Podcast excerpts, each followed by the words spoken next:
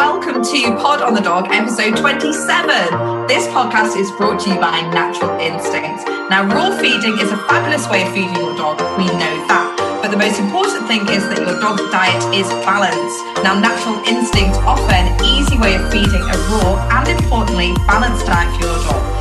And their food not only contains the freshest human grade British meat, but also fabulous ingredients such as butternut squash, apples, sea kelp, and spinach, just to name a few.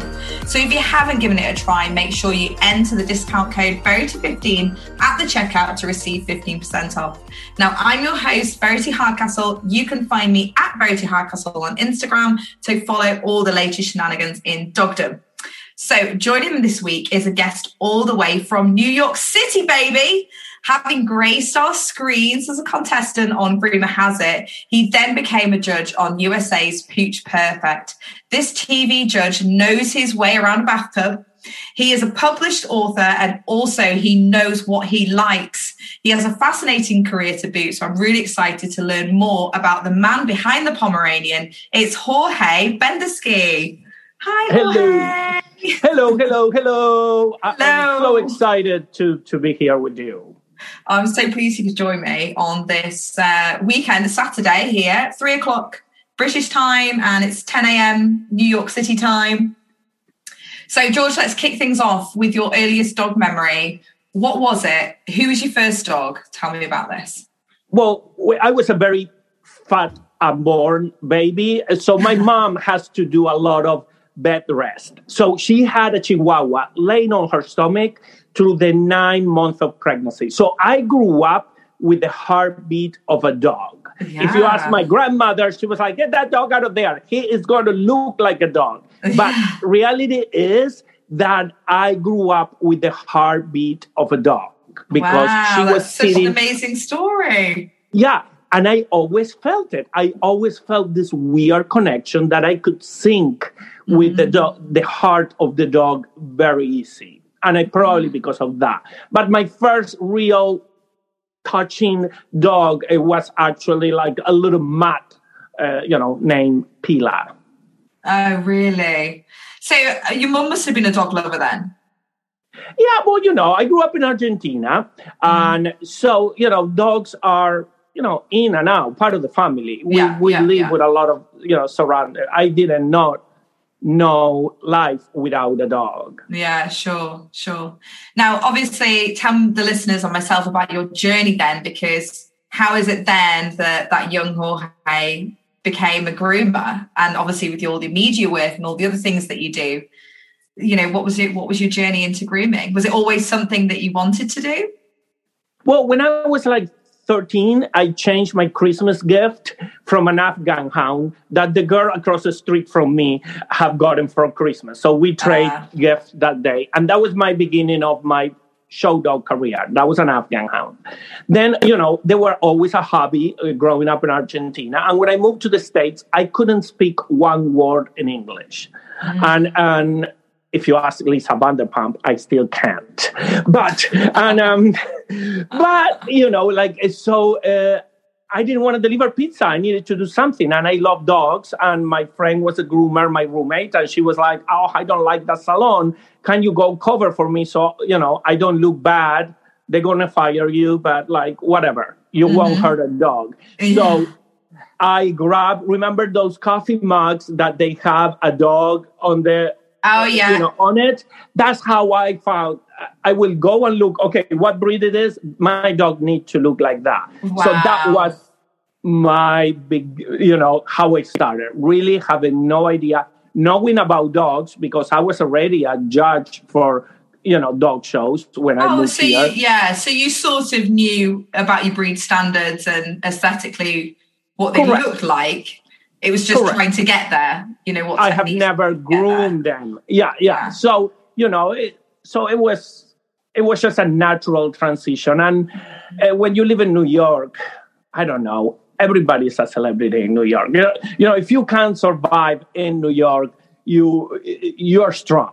So yeah, yeah, yeah. So you know, then it was just a great career. You know, co- connecting with great people and just working very hard. I'm amazed that you and me, we are sitting on a Saturday yes. chit chatting. When uh, you know, most of my life at this we were always day, trimming. Absolutely. when you know, when did you start having Saturdays off? You know, it's that an is absolute the game biggest time. changer, though. It's a game changer. Take the It's- weekend. Oh, it's the biggest upgrade on a dog groomer life is when you start getting weekends off. That means you made it. Oh, we've made it, baby. We made it. We're chit chatting on a Saturday instead of demanding. Yeah, absolutely. like- when I started, it would be back to back dogs. I, I mean, Oh. I would be, you know, it's three o'clock in the afternoon here. I would still have a good three hours of trimming ahead of me. at least at least Yeah. vacations holidays all those Mhm. are upgrades you know when you are uh, when you're a groomer so you know congratulations we have made it Thank you. Congratulations to you as well. Uh, I think that I'm a bit like you. I sort of I feel like I've cut my teeth in the grooming salon, as they say. I've been there. I've worked seven days a week. You know, I've done. I've said yes to every dog. I've done my fair share of blowing out. You know, St. Bernards and Leonbergers on my own. You know, oh my goodness, never again. I just, i know yeah, I the great thing about living in the city i know the greatest thing about working in new york is mostly you have medium and small dogs you know i don't Mm. have the, those hairy you know beasts that you got over there Yeah, yeah. I mean, I live in quite a rural area North Yorkshire. So, yeah, people love a big dog, you know, bigger the better. Great. But actually, there is a trend, which I think that we're always sort of 10 years behind America with these things. There is a trend nowadays for the smaller, cuter dogs. You know, I'm seeing more poms and uh, and a lot of the cavapoos, cockapoos. Obviously, that's having a huge moment. But uh, a lot more of the the really small breeds, like your Maltese and things like that, which is lovely. And um, and with that, a lot more of the Asian styling, which again, you know, that's having It's a moment as well. Yeah, I know. Uh, here in New York, I can define every decade with what dog was, you know, in, in vogue. You know, yeah, we yeah, went yeah. from the so like your Afghan New York Hound. Fashion Week, but dogs. So what's in Correct. fashion? Yeah, you know, the 70s and 80s were all about Afghan. Afghan hounds. Mhm. The 90s was when the boys start getting muscles and they start getting smaller dogs to look bigger. It was the decade of the Chihuahua. Then Oh, now we are, then it came obviously the decade- popularized by Paris Hilton. I think everybody wanted a Tinkerbell, didn't they? And like uh, you know, the gay boys, they want to look bigger, so they needed very small dogs next to them. then the you know, then the French bulldog took over, and um, and now I think we are still on the, but now we are going through the you know rescues good phase, so people are more inclined to mix breeds, as you know, regardless. Of, but um, Yeah. but it's funny because how trendy, like I can, we can't tell the decades by That's the so funny. By the it's so true, isn't it? It is. And maybe this uh, this you know popularity for all these crossbreeds is just a moment in time, and because I don't see so many Westies over here anymore. Like not so many Westies, not so many Yorkies. You know, they seem Cocker to spaniels. You don't see no more cocker spaniels in the street.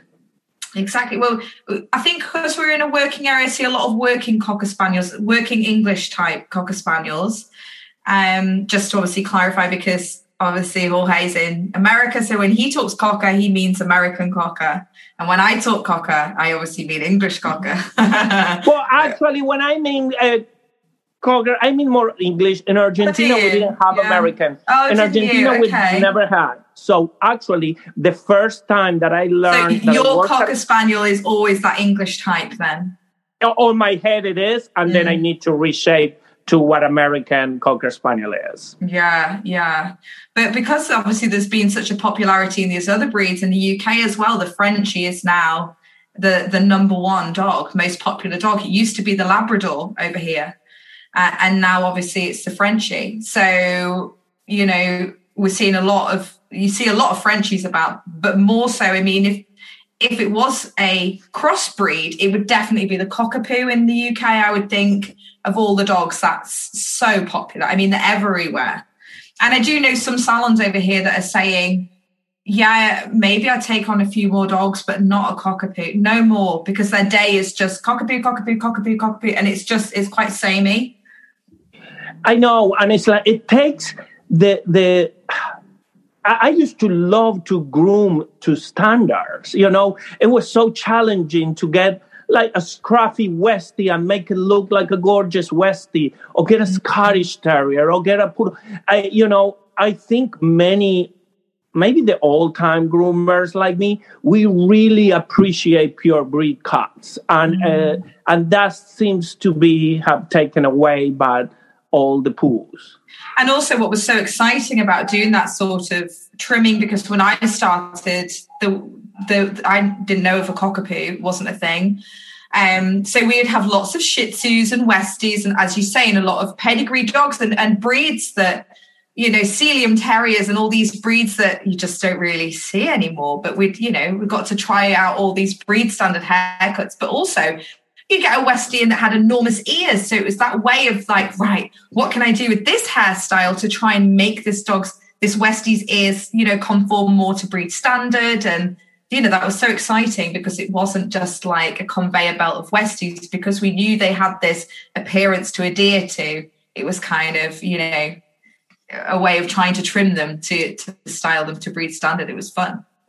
But nowadays, you cannot even tell an owner the dog is fat because you are fat shaming the dog, and it's a horrible thing. Now. Oh my gosh, Jorge! I just did a post about this this morning, literally, and I was just saying that I, I can't even it's such an issue in the UK. It's an epidemic of overweight dogs. And I said, I, I, just feel like I can't even say anything to the owners because when I have done, it's it's just gone off. I said like a, a bat and a biscuit tin. It's just the owners have just gone hit the roof. I know you can well, tell the owner, oh, your dog had little big ears. We could do make, you know, it's like this. Uh, I don't know. I, I'm all for body positive, but it shouldn't include our pets. If your dog is fat, your dog is fat, and it's your fault. Yeah, exactly. Because it is, we're the ones who are responsible for feeding it, aren't we? And 100%, I totally agree with you. Because, um, you know, I, again, I'm all for body positivity, 100%. I'm all about that. But when it's our animals and we respond, and it has such a detrimental knock on effect to their health and their well being, then I think it becomes our responsibility as pet professionals to point it out. But yeah, like you say, I do feel like I'm vilified for doing so. Exactly, exactly. It's a, it's, uh, I don't know. You, you, it's very hard. We live in very complicated uh, times that included how we describe our pets. Mm, definitely. Now let's talk about Pooch Perfect because this is exciting. Now you were obviously the judge on Pooch Perfect USA. So tell me about how this came about, what the experience was like. Well, you know, they contacted me. I was like, I one day I got an, an email from a friend saying like, you need to apply to that. And, uh, and I was like, no, I'm, I'm really over it. Uh, you know, I, I don't want to do no more TV. And then she's like, well, too late. I already submitted all your information. So then I got a call from the casting, uh, from the casting people and uh, they were like, and I was just, I am 50, you know, three years old at that point, And I'm like, I had to be myself. I spent 13 years doing TV, pretending to be somebody else, always trying to like, oh, you need, everybody has to like you. You can't really be overly yourself, too over the top, too loud. You know, so I was like, okay, I'm over that. I'm not making that much money. And they were like, no, no, no. We want you to be exactly how you are. So I, I was like, That's okay, nice. fine. And ABC, the, the, the network that uh, uh, mm. pick it up here. It was very tough. When I used to do ABC shows, they would make me cover all my tattoos. Oh, so really? Yeah. So I was like, what are you setting me up for a disaster? And they were like, no, no, no. Think times have, have changed. You will be fine. So, you know, I was like, okay, as long as nobody come over here and try to like block off my tattoos. You have loads of tattoos, haven't you? Wow. Oh, I, uh, I, yeah. Yes. Yeah. I love the I love it all on your neck there. That is a that's a moment there. That's amazing. Well, you know, when you get an old wall and you can't paint it no more, you have to distract with a mirror. So I figure, you know, yeah, yeah, more more tattoos I have, it gives me like a 10 pound lead. like, you know, you can still be hot with an extra 10 pounds. it's like a chubby dog with a cute haircut. yeah. Well, you're rocking the look. It looks really good. Thank you.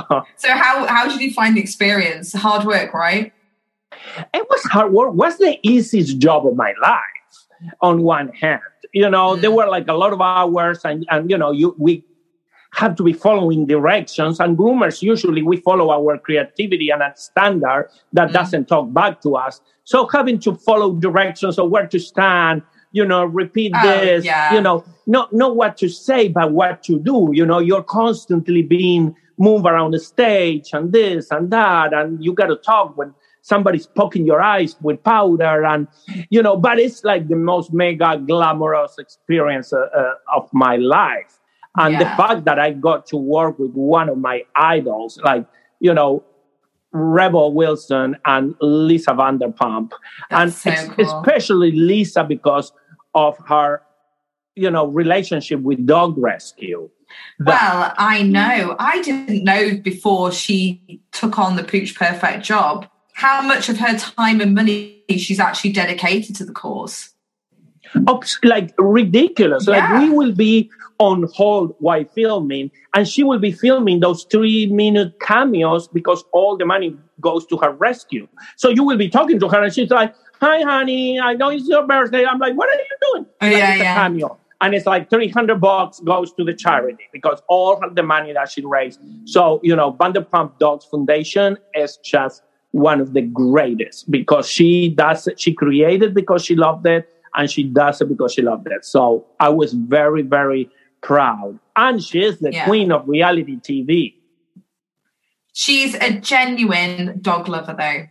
Oh my God. You go to her house, there are dogs everywhere. Yeah. Yeah. And like, I mean, everywhere, like she has probably like five dogs and, uh, but like they have access to everywhere. And you need to find Lisa and she's on the floor playing with it, it's like no boundaries. That's so nice. Really, yeah. really part of the family. But let, let me ask you something about Pooch Perfect because you were a judge too. Tell yeah. me one item that you stole from the set. Um, I didn't think. I don't think I stole. I'm a really goody goody. Not a pair of shoes. Oh, I got all my outfits. Like oh, I got oh, oh, okay. I mean, if I want to wheel you around the corner, I can show you them all. They're all hung up. so, so I, kept, I, I kept all, all my, my, stuff. Yeah, all my stuff I have, which was that was exciting. I mean, all my girlfriends were like, "I'm hooking you up for my next wedding dress that I need. You know, wedding guest dress." um, but other than that, I kept quite a lot of like little mementos. But uh, I took but, all the signs. I was like, by the time I left the set, they nobody knew that Jorge was there because I took the sign from my trailer, the, you know, the the, the sign from my parking lot, yeah. The, yeah, and all the outfits. I love that. That's so cool. I think that they probably knew us Brits too well and made sure everything was screwed down. nothing was easily pinchable. but no. Were I, you happy yeah. with the show? Were you like happy or how you were uh, uh, featured? Yeah, they. I because it's always a worry, isn't it, with an edited show about how they're going to edit you because they can take anything that you say and spin it any which way. But they were very good to us. They didn't portray us in any light whatsoever. It was just as it was I know. I noticed. I was so impressed with that too, for the respect that they have for the contestants, mm. and for like the the freedom that we had. That at any point, nobody will tell you, you know, what you know what to say or, or, mm. or, push you in a direction. They will correct my English, and that was the greatest thing. That Lisa yeah. was like, "Can you say that again on better yeah. English?" But uh, other, you know, other than that, it was, you know, it was a great show compared with other shows that I have worked on before, where I have seen people uh, being like maybe manipulated you know, in some way, or yeah. Well, our our friend you know, in common, Jonathan David. I did with mm. him uh, Groomer Has It 13 years yeah. ago. And yeah. when you see in the editing, they didn't edit him the best of him because they put him on this like you have to be this like kind of villain on mm. So he was edited on a way like so different and I was kind of put on like okay you're like the funny guy. So the way, you know, and we were looking at each other after we watched the show and we're like I'm like, yes, they really can make you look one way on another you know, yeah. depending on the editing. So, you know, on Pooch Perfect, I have to say that they did, they only look for the best of everybody. Definitely. I think that times have changed as well with telly. I don't think that, I think maybe if we did the show 15 years ago, it would have been a different story. But I don't think that, I think they're aware of people's mental health and things nowadays. So they just show you as, as you are, which is, you know, as it should be. But did you learn anything else about yourself? Was well, I that- learned that too. I learned that I can be very honest about what I don't like, mm-hmm. but I mm. can always balance it with something that I do like. Yeah. So, exactly. you know, so that was my thing. I'm like, you know, balance it out. Oh, yeah, always balance it out. You know, I know, I knew that they were going to use whatever they choose to use on air. Either was my good critic and my bad critic. But I didn't care about the final results. I just want to be sure that I was fair with the groomer that was in front of me. So, yeah. you know, so because I'm like, they're going to know that reality and, you know, that I respect them and I can see the good of them, even though in TV we need to, ex- you know, be a little bit more over the top and excited mm to mm see, you know, a well trimmed food is like Christmas when, you know, regularly will be just like it's just okay. like guess a well trimmed foot. yeah, yeah. So yeah. that was like awesome. But and I and I open up like a lot. I I, I learned about myself. I, I became very vulnerable mm. just for being for so long in an environment that I didn't really mm. felt you know comfortable about it. You know, like yeah. getting up at six in the morning. And, well, yeah, and you're on a like, TV set all day with you know cameras. It's totally out waiting, of the norm. Holding the, I'm a, I'm a guy who I'm super hyper and super happy for ten minutes. Yeah. You know, I'm not. I by you know in three hours I am the Grinch. I, I'm not, you know, I, yes, I'm very moody. So it was a great exercise to uh, be happy and upbeat for like 12 hours. Mm, yeah, this is this is so true. It's keeping those energy levels up.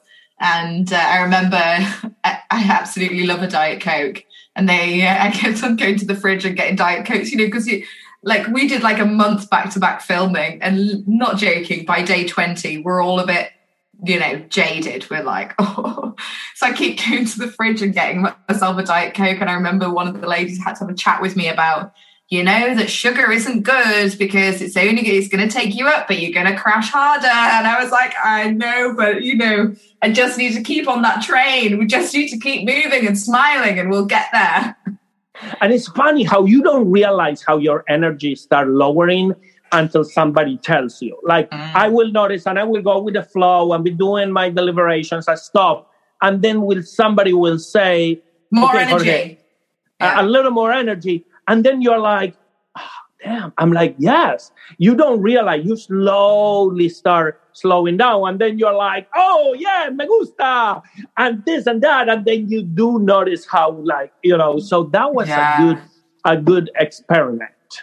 I, I, I that's so funny because I remember when ser- uh, episode one, we were all stood there. It's the first time they've started rolling cameras. We're stood there and we're delivering our lines, and it's all we don't know what we're doing. You know, this is our we're all finding our feet. It's all new.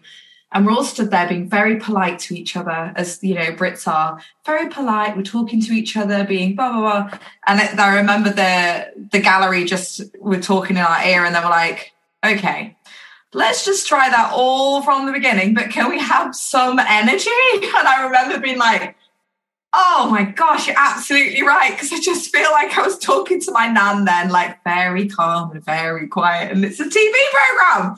We need to bring the energy like this. And oh, totally. It was uh, a learning experience for sure. But it was for me, I don't know for you, it was one of the greatest experiences in my life just to do it. Oh yeah, it was. It was it was so special and I remember every moment and I'll yeah, I'll never forget it. yeah, yeah. I got to live in Hollywood, you know, and I, I you know, got to You got to go for tea with Lisa. Every day. She's so nice. You know, she felt so sorry that I would have to be by myself at my apartment that every night she invite me over for dinner. And after filming for 12 hours, she cooks because no. she doesn't have staff or anything that you will think the queen will have. She cooks. So we would go to her house. She was like, Oh, darling, go play with the ponies. If I talk too much to her in her house, she sent me outside to play with her miniature ponies. So it's like, darling, go play with the ponies. That means she's sick of me. I love it. I love it. I love that she could just say that to you and you just go outside with the dogs. okay with the ponies. Who yeah. has miniature ponies and swamps on her house? So only rich white people. Oh, is she living? Does she live in LA then? Yeah, she lives in Beverly Hills. Her uh, house is okay. ridiculous. She has a pond with like you know with with swamps and oh. and miniature po- white ponies that they look like unicorns. Oh my goodness, it's ridiculous. I've never heard anything. What a lady! Oh. What a life! Oh. Yeah. Now, but she works so hard. She's like the hardest worker that like you will ever. She gets up at six in the morning. She does her I own hair and makeup. I was, I love getting my hair and makeup done. I'm like, oh, now I feel like a well groomed dog feels when they, you know, those dogs that they love to be groomed. Okay, that was me oh, every oh, morning. I love having yeah. my hair and makeup done. Oh, Is she does like, all her own? Yes. Wow. I'm like, why? No. But don't don't you find with a lot of people who are uber successful like that that once you get to know them and drill down, you find out actually they work their asses off. They are such hardworking and driven people. I think it's like when you're on the map. And I think when your success is based on who you really are, you don't have to disguise it. So your, you know, that confidence make you you know beautiful you know mm. that confidence like shines on you. So they don't need to hide behind tons of hair and make to, behind that yeah. glam squad. I do. Mm. yeah me too. Yeah. Like uh, i love i love we're not, we're not lisa so. No. Now i'd love to be a fly on a wall with you, Jorge. What's a typical week like for you? Are you do you still groom?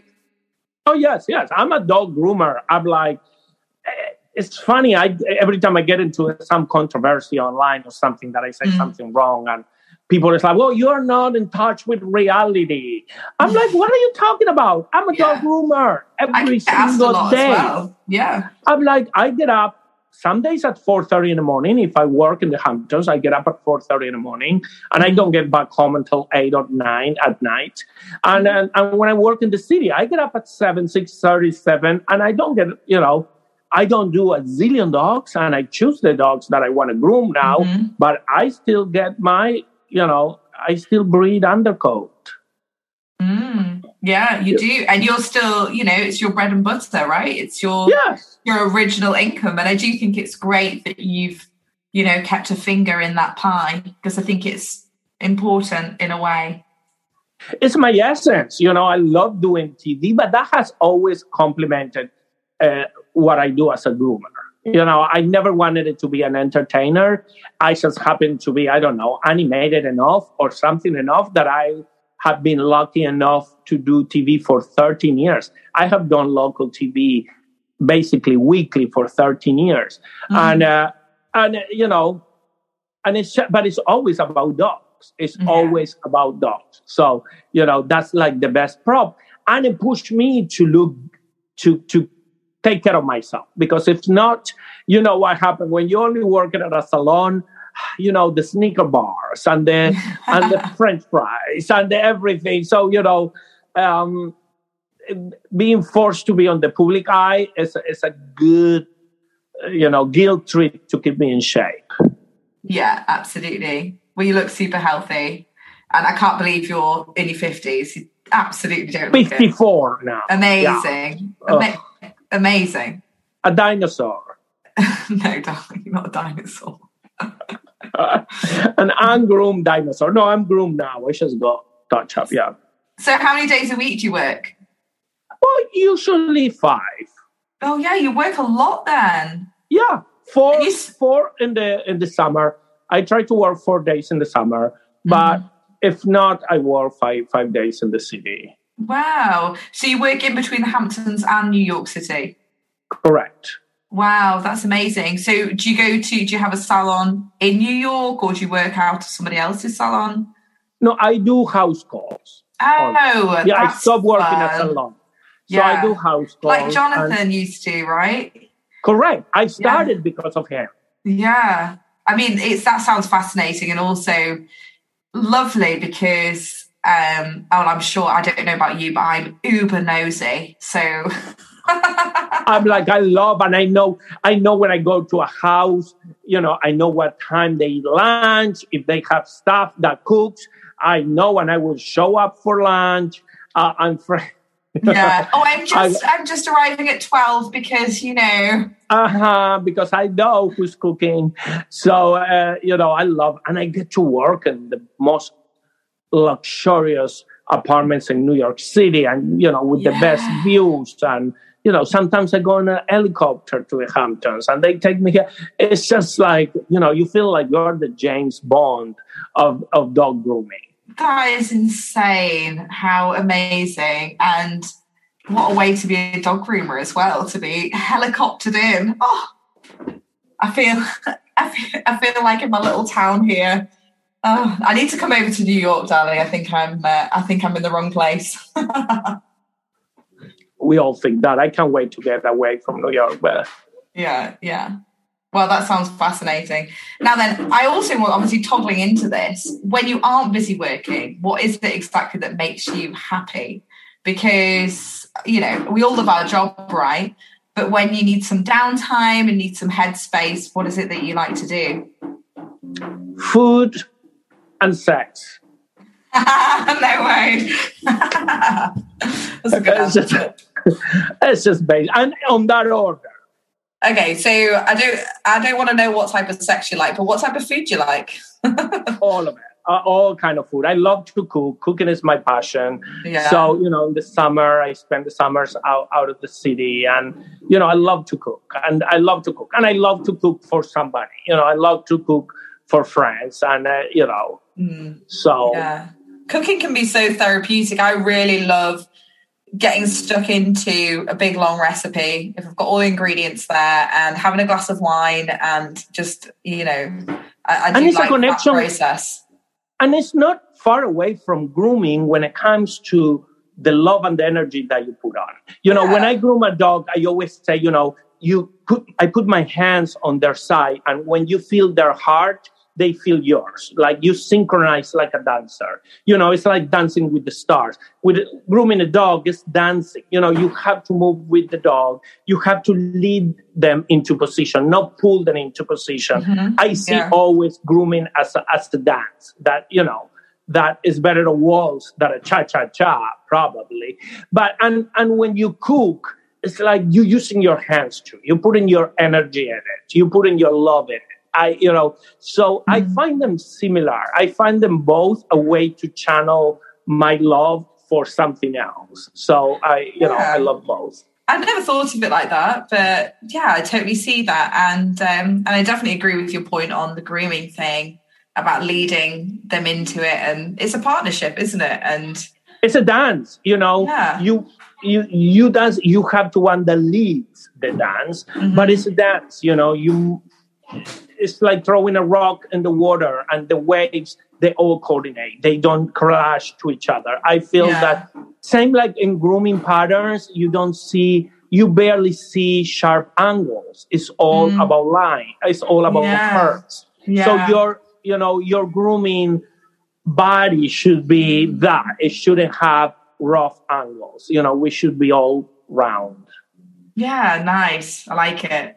Now, this is a goodie. I get this asked a lot, and actually, I see a lot of people struggling with this question online. They ask this question a lot on forums.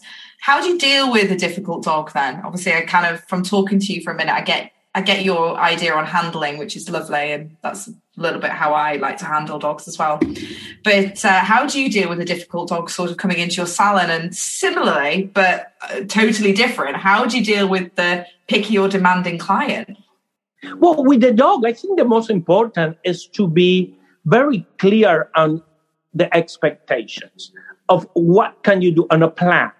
You know, you see a dog that come in and it seems like nervous. You need to figure out why is he nervous? How can I get? But realistically, you know, you and it's a communication. When you're clear on what you're going to do, you're going to be less anxious of what you're going to do. So just getting started and then trying to figure out to, doesn't work for me.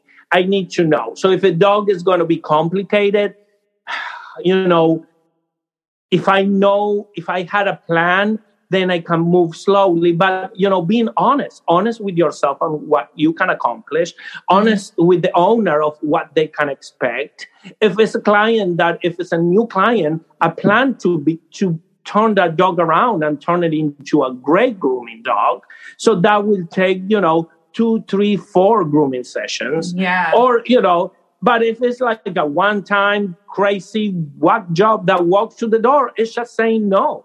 Yeah, yeah, yeah, yeah. You know, what, and like. And what about the clients you've got there? You know, the, the this uber picky, demanding clients. Like, what's your cu- well, customer service tips?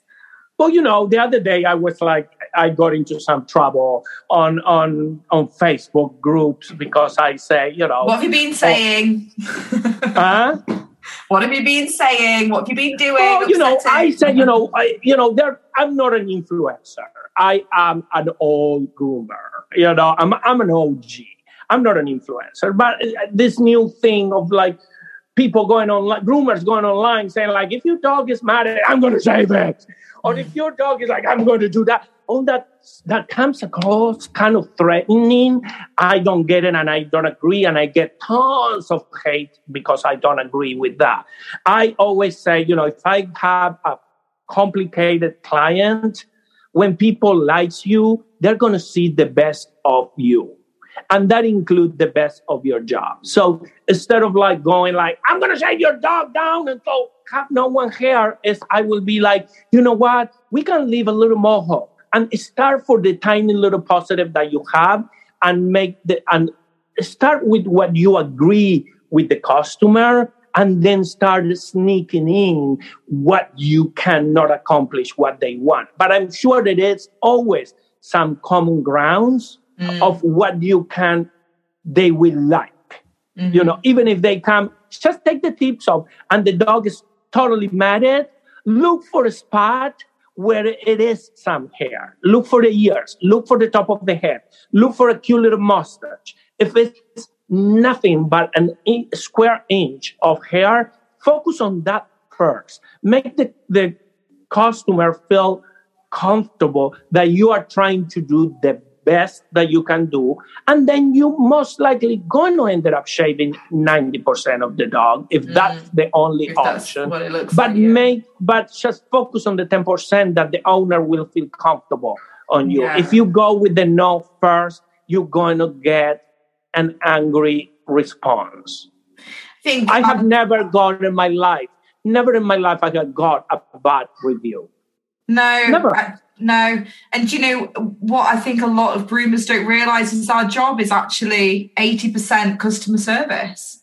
It's yes. being able to read that customer the moment they walk in the door because you know the customer that you can have a bit of a laugh and a joke with, you know the customer that's very serious you know the customer who you know and, and, being able to read that customer and knowing how to deal with each individual circumstance like i i almost change my personality slightly in how i address things because i can and that takes i think that takes skill and time to be able to read a customer like that and know how you need to engage with that customer to be able to you know, get to the, you know, A to Z for the benefit of the dog, really. And, and be sensitive. They're not talking, they're not trying to buy a dress. They are trusting you with their beloved pet that they might not know how to take care of it. Mm. So they might, but you know, another thing, you know, not every dog that got married is an abused dog. And thus sometimes you see a lot of things that they put it on the same bag. And what we're doing is we alienating the pet owners who didn't know how to take care of their dog. We put it in a, we them a stamp of dog abusers. Those people will just go back into a shell, feel ashamed, and probably surrender the dog to a shelter because they don't want to confront the reality. And I have seen that happen a lot. So you know, you know it's, it's, it's, totally right. Not every dog that's matted is um, is abused or neglected. Absolutely not. I would. Do you know? I, I make a joke that you know a new dog owner with something like a cockapoo or a doodle. I feel like it's part of their dog education. It's you know if they've not had a bit of that dog clipped off by the time that dog's two, then they are doing something. They're amazing because I would say ninety percent of doodle owners, cockapoo owners that I've groomed that by the time that dog's two, some part or other, whether it be their ears or their tail or their body or their legs, have been clipped short because they love to get naughty and it's no fault of the customer's own. It's just education. They don't, they're not groomers. You know, we know how, we know how to brush properly. We know how naughty they can get and you know, people do. People don't always brush their dogs every day. Of course, they don't brush their dogs. I don't brush my because they pay day. us to do it, and we do our best, and we try to fit a haircut that works for them. Mm-hmm. But you know, you can't be just yelling at people because they the dogs. You know, middle-aged women during the summer they use a ridiculous amount of moisturizer. I don't know what is this obsession of being moist, but and dogs and, and then they're playing with the dogs. So in the summer, we get dogs that they get madder easily because if they're lap dogs, they're full of sunscreen and moisturizer because they're playing by the pool. So you can avoid by having getting the dog a little matted within 48 hours. Mm-hmm. Oh no, I don't. An owner should never be chastised or made to feel like a bad owner for having a naughty dog. I totally, totally believe that. The only time that I've become frustrated as a groomer, though, is when I've had repeat offenders so I insist their dog needs to come more regularly. They won't. I say, insist the dog, okay, then we need to have a more practical hairstyle for your lifestyle for the dog. And they don't, they want it longer and longer and longer. And that then that does become frustrating for me as a groomer when I just feel like I'm slamming my head against a brick wall because I know that their dog absolutely does not like the grooming process. And obviously it does make it longer when they're like that. Of course it does make it longer. Um, but it's those owners that are only really bothered about the aesthetics, no matter how much we say as a prep professional that it might not be the best for the dog. So, exactly, and they might just not be a match for you. It is ridiculous mm-hmm. to think that every that we should be able to groom or take anybody who walks through the through the door. Yeah, you're absolutely right. You know, we should be like, able to say that's maybe we're just not for each other. Exactly. I don't feel the vibes. I have to like the client to groom their dog. It's not only about the dog.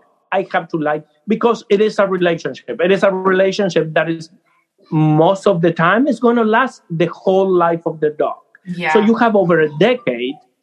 I'm yeah. like, I don't want to hang up. I don't want to communicate with somebody I totally dislike or yeah. disrespect me mm. or they look at me funny for over a decade. So, you know, it's like you gotta, I don't know, you, you have to love what you do because when we love what we do, yeah. we do it better.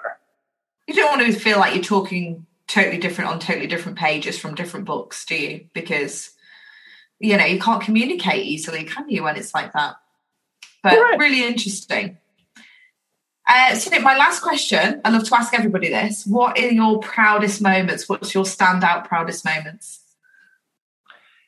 Um, probably, I, I have to say, probably uh, writing the book that I wrote. Yeah. You know, the do it do it yourself dog grooming, and that is on six different languages all over the world. Wow! So that to me, and it is for pet owners. You know, it's Yeah. not Mhm. it's not one of we have great grooming books, but none of them have been done in six different languages and you know and it sells thousands of copies a month and it's and it's just I don't know, I was so proud of, of that book and being recognized. I'm so proud of being recognized for how much I love what I do.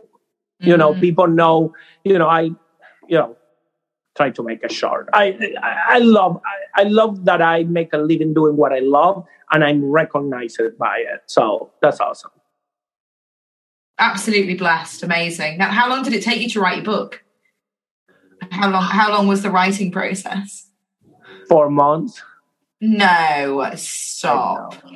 And I did it. I did. I wrote it all in English. There were. It was every single word that I put. It had a red underline. I swear months? that I How had dreams that a spell checker was killer was coming after me.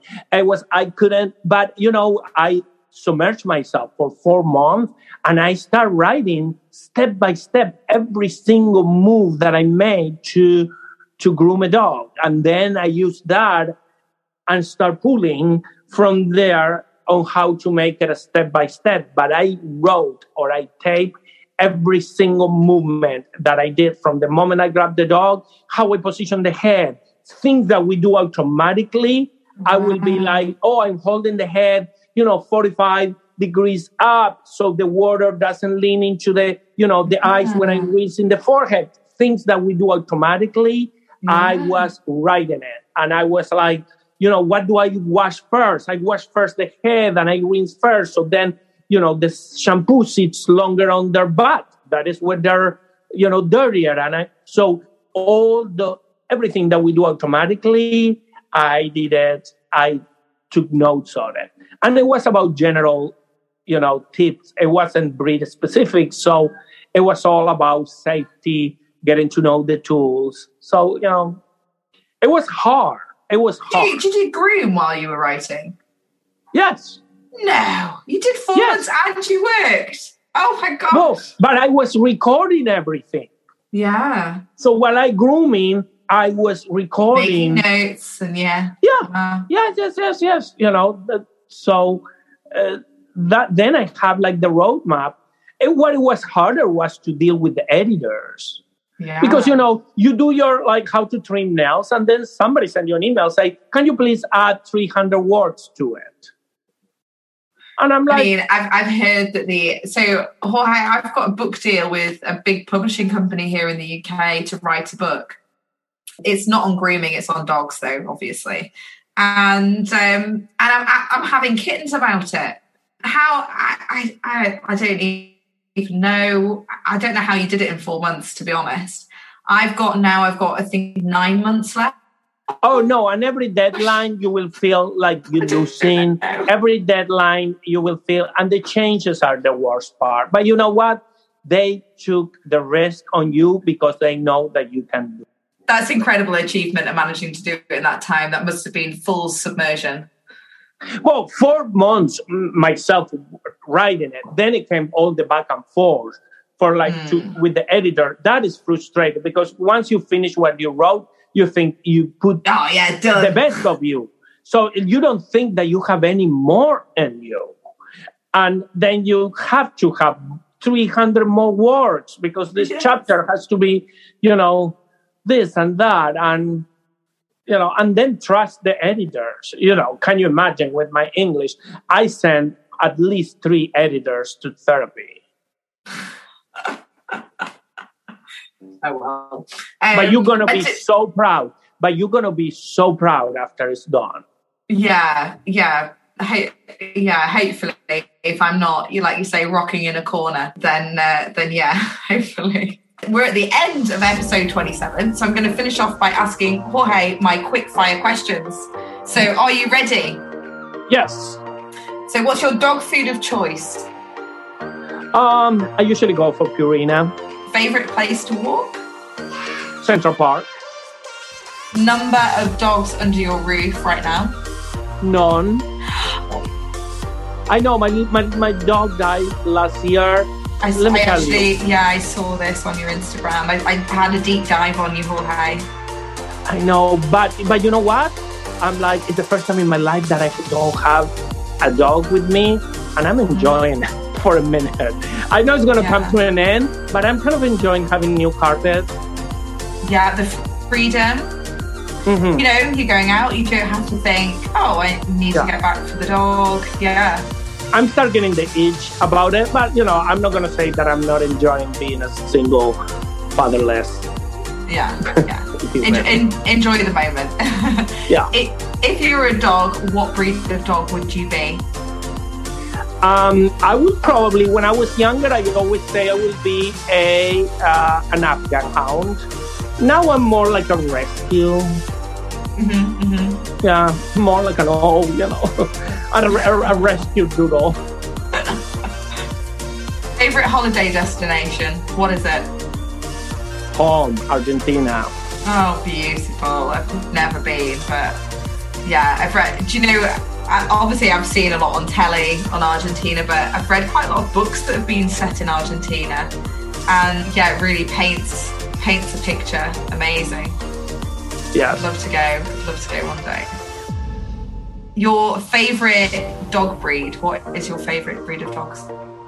I always said a good a good dog is my Yeah. favorite dog breed. I, I'm not really breed specific.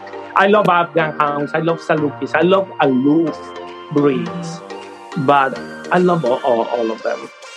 And obviously, you were saying earlier you love Adobe, so you obviously you're a lover of the long nose. Yes. Now, Even though I got two, I got two nose jobs.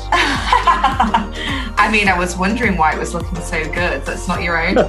Oh yeah, all this is flammable. I always say by the time I get to 70, if I fall over, I'm just going to smash into a million pieces like a china pot. Oh, 400 years from now, a little dog is going to find my, my lips on a, on, a, on, a, on a dog's round. What's your worst nightmare dog breed to own? What would it be? A, a, a doodle. Yeah. Uh-huh. I don't find them smart. I don't find them funny. I don't find them cute. Yeah, not No. for you. No, we don't buy. No. So that's a wrap. So thanks so much for joining me and Jorge. Jorge can be found on Instagram at, and I'm going to spell it J O R G E underscore B E N D E R S K Y. So make sure you give him a follow. He's got some awesome pictures on there, really good content. Thank you to everybody for listening. And if you don't do anything else, please make sure you subscribe to Pod on the Dog.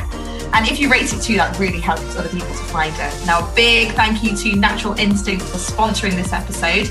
If you fancy changing your dog to a natural and fuss-free way of feeding a raw diet, try that mold by heading over to their website and applying that code VERY15 for 15% off. So that's a bye from us. Bye. Bye. Bye.